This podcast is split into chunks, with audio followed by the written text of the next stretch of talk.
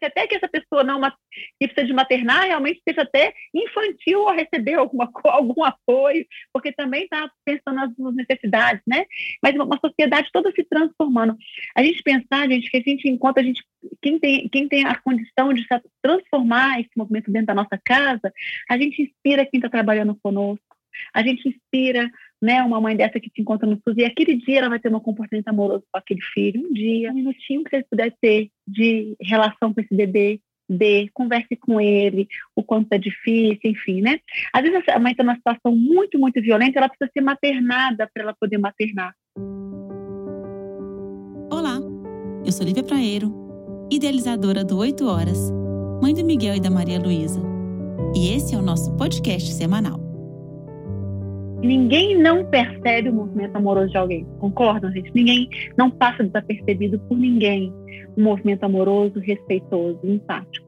Então, quando eu faço esse movimento, eu já acolho um pouquinho esse coração, né? E vamos dizer que essa criança não dorme, essa criança venciana, você falar, e você poder compartilhar ela, olha, um minutinho que você puder ter de relação com esse bebê, dê, converse com ele, o quanto é difícil, enfim, né?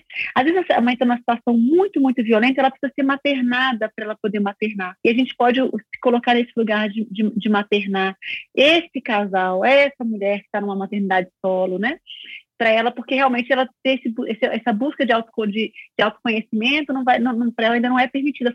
É como se a sociedade tivesse que despertar para essas mães, sabe? Seria, para a gente seria uma violência assim, chegar num, num processo que a gente seria violento a gente ver uma mãe trabalhando com um bebê longe, de, né, longe dela, né? Porque a sociedade, como que a gente vê hoje as bolsas, né? Se entrar aqui em política, tá? Quando a gente vê as bolsas, ah, é para vagabundo, né? É porque a gente está num lugar muito violento, né, de enxergar. E pode ser até que essa pessoa não que precisa de maternar realmente seja até infantil a receber alguma, algum apoio, porque também está pensando nas necessidades, né?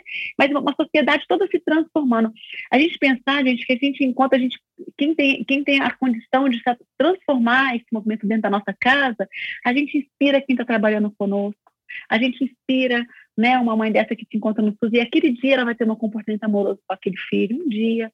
Você ser uma, uma, uma, um exemplo amoroso para essa criança, né? Eu na escola preocupada com os meus alunos de ser uma referência amorosa, né? De pelo menos a criança saber que existe amor no mundo, pode não ter dentro da casa dela, mas existe amor.